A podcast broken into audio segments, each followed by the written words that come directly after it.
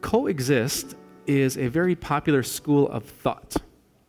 What does God say about coexist? Ooh.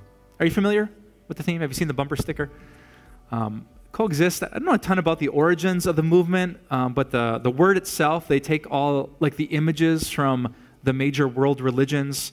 You know, the, the T in coexist is like the cross of Jesus Christ, and the crescent moon, I think, of Islam um, makes the, up the C of coexist. And there's um, symbols from Judaism and from the Hindu religion.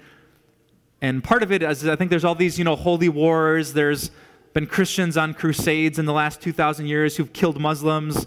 And there's Muslim extremists who are killing Christians. And there's Hindus who kill Buddhists and Buddhists who kill Hindus. And there's witch hunts in even American history where Christians are going after and drowning people who practice um, kind of New Age spirituality and, and Wiccan religion.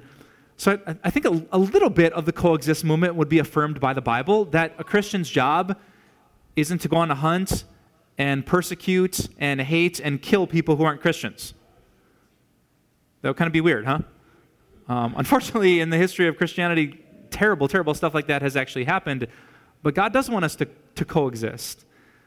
Um, Jesus said in Matthew chapter 5, Let your light shine so that people who don't believe might see your good deeds and praise your Father in heaven.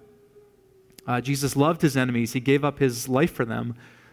Jesus said we, we shouldn't hate people and persecute those who persecute us. Instead, we should pray for them that they would see something really unique uh, in Christianity.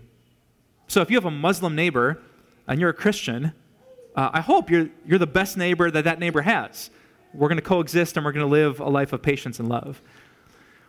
Now, the one spot maybe where that school of thought would not jive with Jesus' teachings is that if by coexist we mean that, that all religions are equal, um, Jesus just couldn't have it.